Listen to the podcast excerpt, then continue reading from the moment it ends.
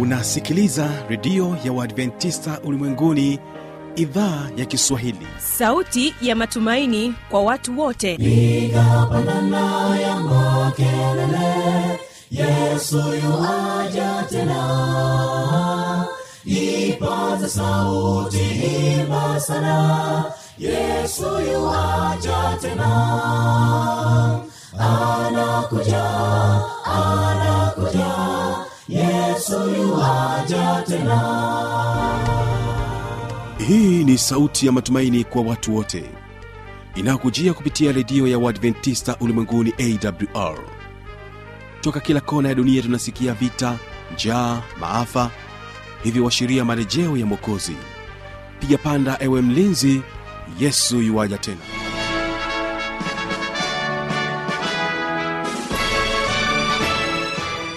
kwa mara nyingine tena unaendelea kutega sikio idhaa ya kiswahili inayopatikana katika masafa mafupi ya mita bendi 25 lakini unaweza kutupata kupitia tovuti ya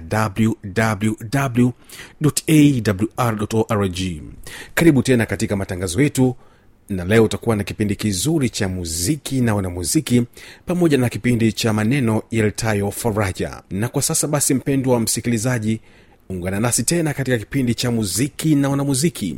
Na hapa utaweza kusikiliza historia ya wimbo wa wapenzi wa bwana ukiwa nami mjoli wako mtangazaji wako fanuel tanda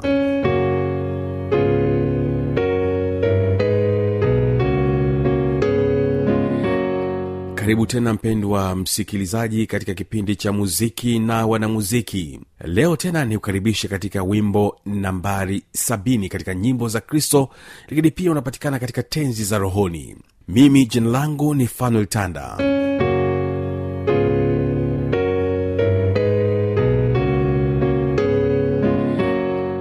Wapenzi wa bwana mtunzi wa wimbo huu anajulikana kwa jina la isaac watts alizaliwa mwaka 1674 na na alifariki mwaka 1748 wapenzi wa bwana ije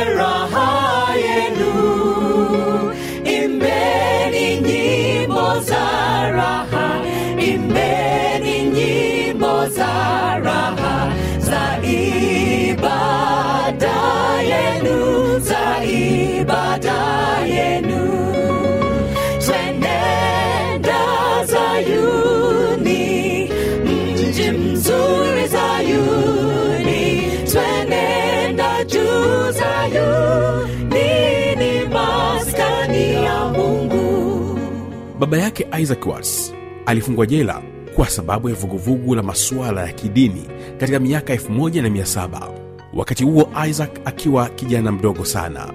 Isaac alikuwa akiimba nyimbo za matumaini kumshukuru mungu katika kuta za gereza alilofungwa baba yake kwa lengo la kumfariji kwa lengo pia la kuweza kumpatia matumaini.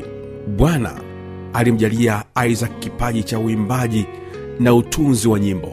Na alipokuwa akihudhuria katika kanisa lake mahalia alikuwa havutiwi sana na huduma za uimbaji zilizokuwa zikifanyika kanisani hapo.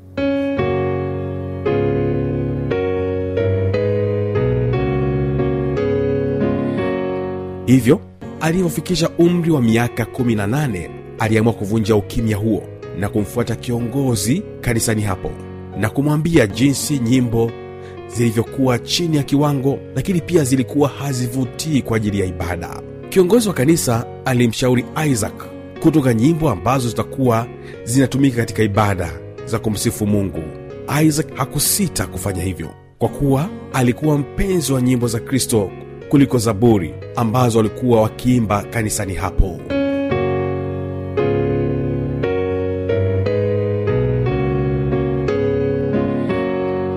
katika karne ya 18 kulitokea mtafaruku wa wakristo wanaoamini kuimba zaburi katika ibada na wale wanaoamini kuimba nyimbo za kristo ambazo tunaamini zimevuviwa. Katika malumbano hayo ndipo isaac watts alipotunga wimbo huu wa wapenzi wa bwana ili kuleta umoja kati ya waimbaji wa zaburi na waimbaji wa nyimbo za kristo katika kanisa katika ibada ili wasiweze kutofautiana wapenzi wa bwana ije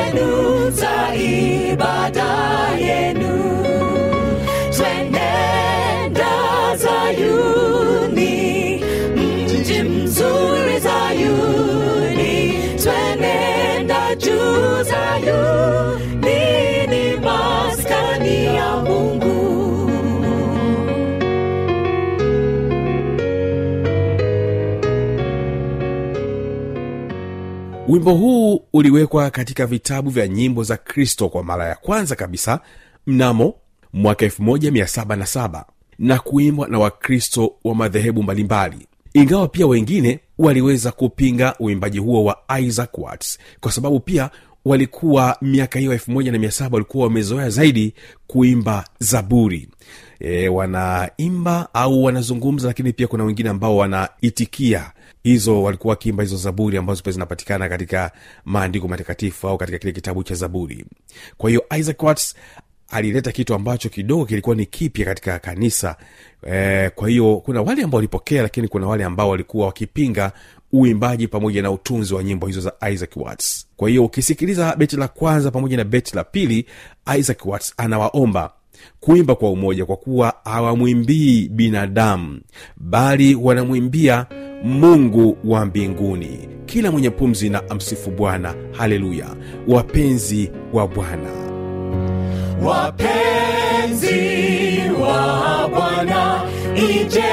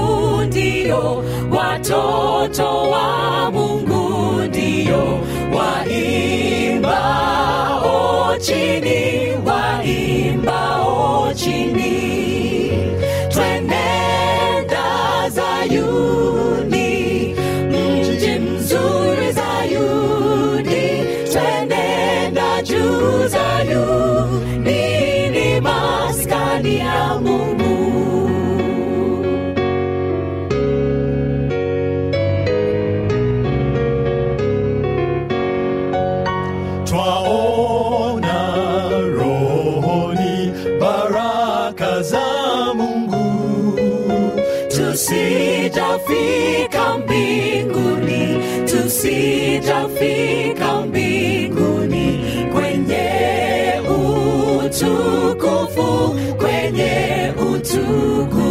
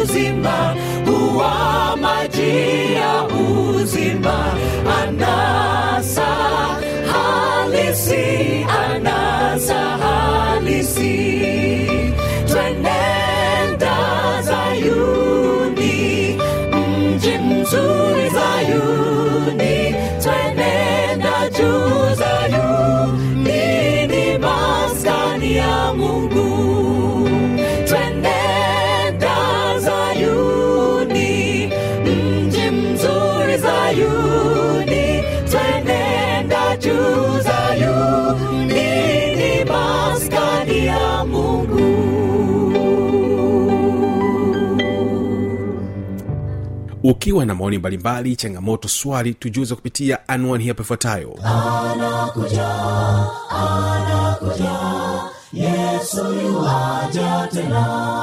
Na hii ni awr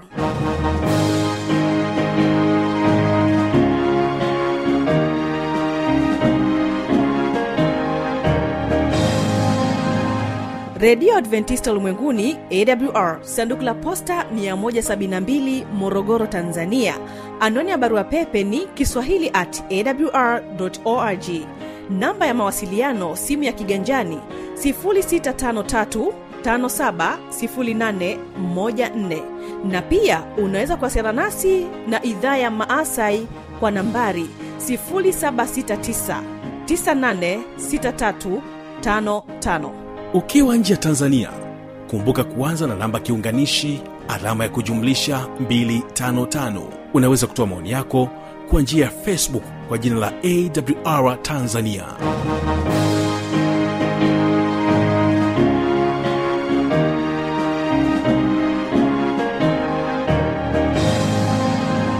Karibu tena katika kipindi cha maneno yalitai faraja na hapa utakuwa naye mchungaji elisante olais na anakuja na somo anasema kwamba nafasi kwa mungu.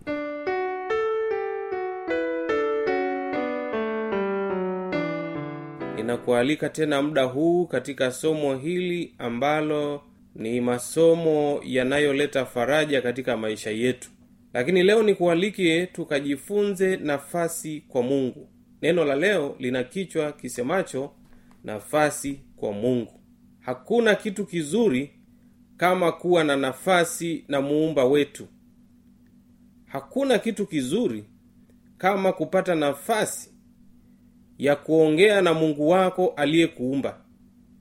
Mungu wetu ni mungu wa upendo ni mungu mwenye rehema ni mungu mwenye huruma na huwapenda watu wote bila kuwabagua.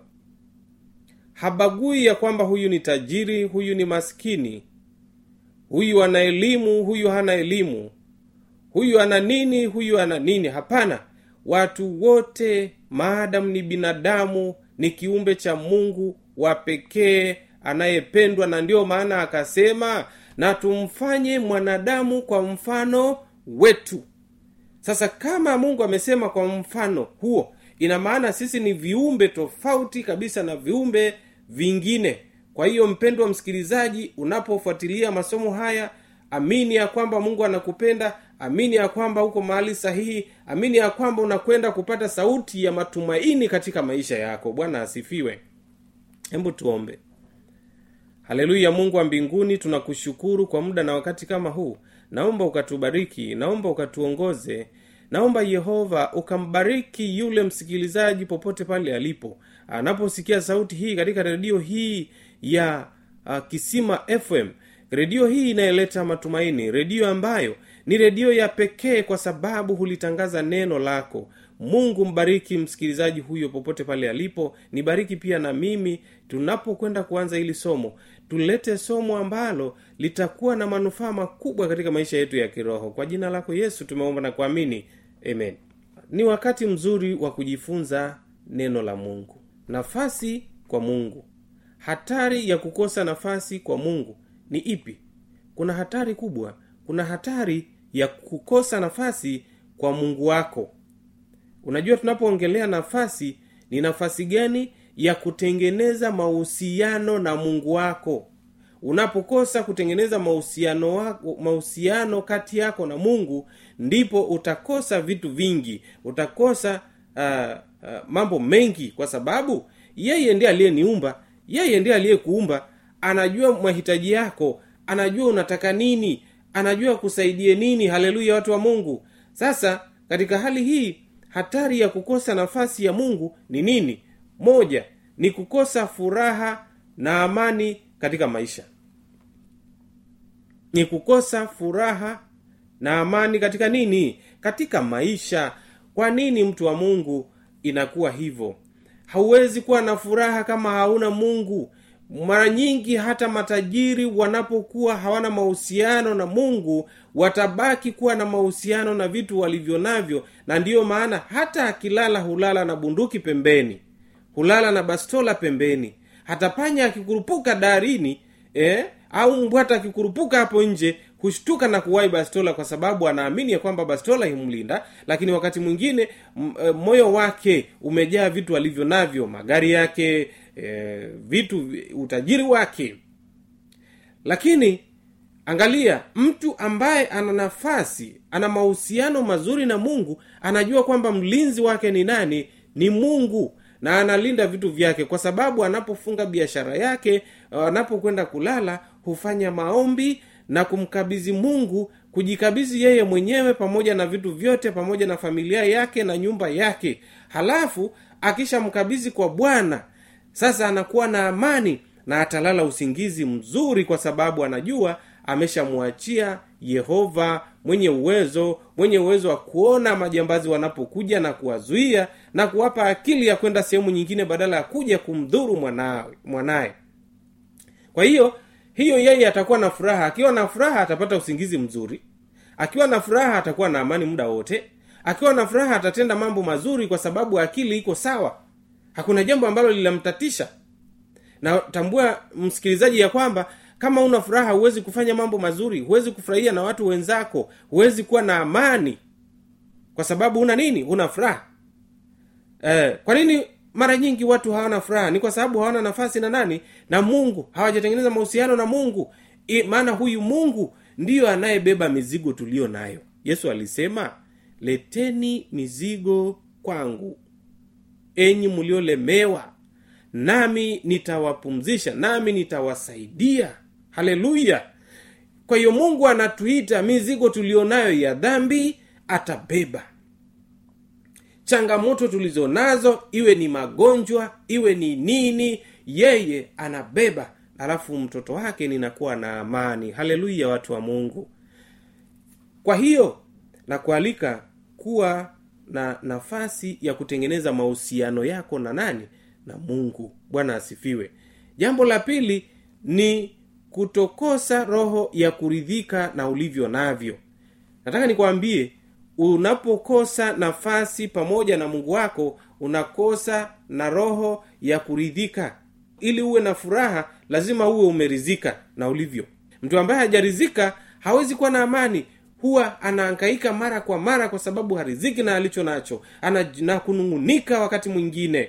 Na si vizuri kunung'unika katika maisha haya. Tunapaswa kumtafuta yeye aliye nayo mwenye navyo vyote. Maana mimi pamoja na vitu nilivyo navyo ni mali ya bwana. Sasa nimtafute huyu ambaye ana, anaweza kunisaidia. Ana vitu hivyo ndivyo utapata baraka ya namna pekee. Bwana yesu asifiwe.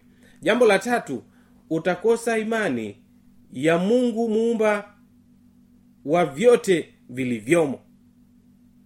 Imani huja pale ninapompenda mungu na kumtii na kusoma neno lake na kumtegemea na kujua ya kwamba mimi ni tegemezi kwake nina mahitaji mengi ambayo hupaswa eh, nimuombe yeye. Hapo ndipo utakuwa na imani.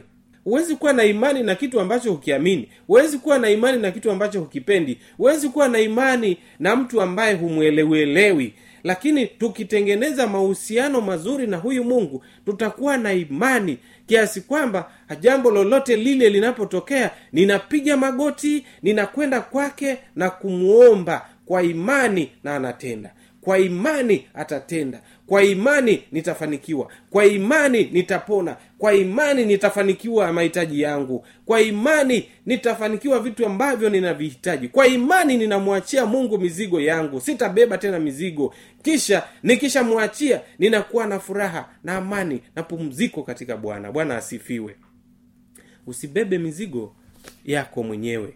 Mwachie yesu maana ameahidi leteni na yeye mungu sio msanii ili uh, akuchoshe au akudanganye. Bwana asifiwe. Jambo lingine eh, sasa tufanye nini ili tuweze kuwa na na mungu? Wakati mwingine e, msikilizaji wangu unaweza ukajiuliza au wengi wanajiuliza ninafanya nini sasa niwe na amani na mungu? Ninafanya nini sasa niwe na huyu mungu niweze kutengeneza mahusiano naye jambo la kwanza au jambo kubwa ni muda. Kuwa na muda. Ndio ile tulisema nafasi na nani? Na mungu. Kuwa na muda wa kuomba. Kuwa na muda wa kusoma neno la mungu. Kuwa na muda wa kutambua ya kwamba mungu yupo. Haleluya watu wa mungu. Ukiwa na muda na vitu vyote ukiwa na muda wa kuwa wakili katika vitu vyote ninaposema ya kwamba kuwa na muda pata muda wa kuomba unapoamka asubuhi pata muda wa kuomba unapopata nafasi mchana. Pata muda wowote wa kuongea na mungu lakini sio kuwa na muda wa kuongea na mungu masaa ishirini na nne na kuacha kufanya kazi. Aa, sio kuwa na muda kuongea na mungu na kutojali vitu vingine. Aa, ni kwamba kama anavyosema kesheni mkiomba ni kwamba muda wote tutambua ya kwamba sisi ni wahitaji mbele za mungu. Ninapokuwa kwenye gari na safiri kwenye daladala wengine wanaita daladala wengine matatu wengine hata kwenye mabasi hata kwenye ndege hata nikiwa ofisini kwangu hata nikiwa popote. Ninapokumbuka ya kwamba nahitaji kumwomba mungu omba.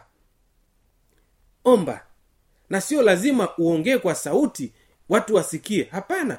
Nataka nikwambie maombi ambayo yanajibiwa ni yale maombi ya binafsi ya kutoka moyoni kwa dhati taratibu bila sauti.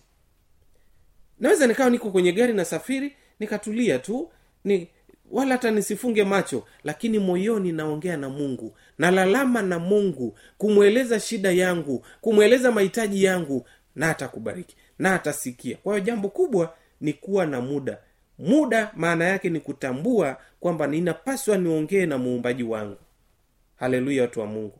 Lakini twende sasa tuangalie mambo fulani ambayo yanatusaidia kuweza kutengeneza mazingira ya kuweza kuwa na mungu. Namba moja ni eh, jali afya yako usile ovyoovyo au kula kila unachokiona badala ya, ya, ya kula kinachohitajika kwa afya ya mwili wako. Jali afya yako. Usile ovyo ovyo tu. Au kula kila unachokiona. Badala yake kula kinachohitajika kwa afya ya mwili wako msikilizaji. Unapokula ovyo ndipo unapata madhara katika afya yako. Unapokula ovyoovyo ovyo ndipo utapata tabu kwa sababu unajua amesema hamjui ya kwamba miili yenu ni hekalu la roho mtakatifu. Kwa kama tukitambua hilo maana tu, tu, tayari tunasema tutengeneze mahusiano na yeye tukiwa pamoja naye atatuongoza kwa njia yake ya roho mtakatifu nini tufanye? Tuujenge huu mwili sasa ambao ndio uliumbwa kwa makusudi ya kumwabudu yeye. Na nitakuwa ninafanya kila kitu kwa nguvu zangu kwa sababu na afya njema nimeilinda afya yangu lakini pia nitamtukuza na nitamwabudu mungu nikiwa na afya njema ndivyo inavyotakiwa ndugu msikilizaji wangu unaponisikiliza uh, sauti hii. Kwa hiyo nikuombe jali afya yako. Usile ovyo tu. Fuata maelekezo ya mungu kwamba tule nini na tufanye nini. Jambo la pili pata muda wa kupumzika. Mapumziko hukupa uh, wewe nafasi ya kuwa na tafakari nzuri na mambo mema kimwili na kiroho pia mapumziko yana faida kubwa. Unapopumzika vizuri ndipo ubongo unakuwa unafanya kazi vizuri na kufanya maamuzi yaliyo sahihi. Kwa nini? Kwa sababu umetulia na kuweza kuchakata mambo. Lakini usipopumzika hata jambo unalolifanya utafanya kwa udhaifu kwa sababu hauna asilimia mia moja ya nguvu yako ya, ya, ya ubongo.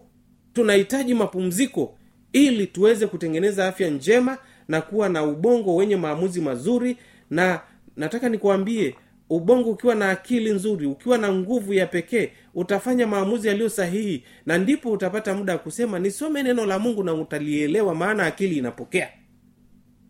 Na kadi unavyosoma neno la mungu ndivyo unaongea na mungu na kutengeneza mahusiano na mungu. Utafanya maombi ya kina ya dhati.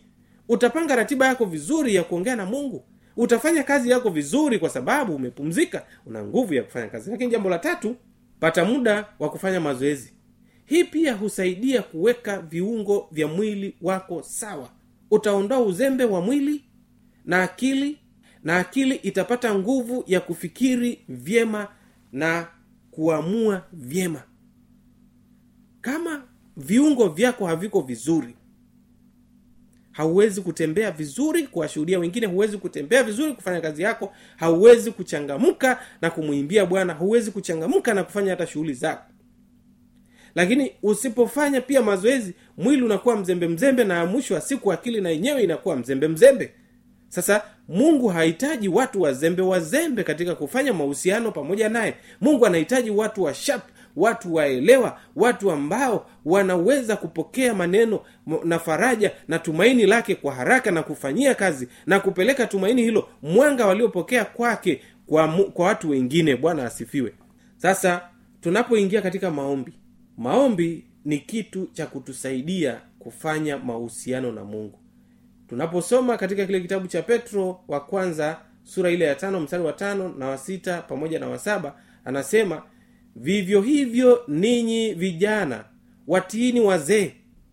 Naam ninyi nyote jifungeni unyenyekevu mpate kuhudumiana kwa sababu mungu huwapinga wenye kiburi lakini huwapa wanyenyekevu neema. Fungu la sita. Basi nyenyekeeni chini ya mkono wa, wa mungu ulio hodari ili awakweze kwa wakati wake. Fungu la saba. Huku mkitwika yeye fadhaha zenu zote kwa maana yeye hujishughulisha uh, sana kwa mambo yetu. Kwa hiyo anaposema vivyo hivyo vijana vivyo hivyo ninyi vijana watini wazee. Unajua anatufundisha namna ya kuweza kuwa na amani na watu wote anatufundisha namna ya kuwa watu wema namna ya kuwa wanyenyekevu. Tunapokuwa wanyenyekevu tunapokuwa na mungu tunapofanya maombi ambayo ndiyo njia pekee ya kutengeneza mahusiano pamoja na mungu wetu tutakuwa wanyenyekevu duniani tutawaheshimu watu. Ndio maana akatangulia kuongea na vijana ya kwamba wawaheshimu wa wazee unapomheshimu yule mzee umetengeneza mahusiano mazuri na mungu wako. Bwana yesu asifiwe. Isifike tu hatua kijana unapita unamwona mzee kana kwamba ni kijana mwenzako. Hapana. Kuwa na heshima na wazazi wako kuwa na waheshima na watu waliokuzidi umri. Hicho ndicho ambacho inaonyesha tabia ya mtu aliye na mahusiano na mungu wake. Na ukishakuwa na mahusiano na mungu utakuwa na amani. Na ukishakuwa unawaheshimu wazee utakuwa na amani. Bwana yesu asifiwe.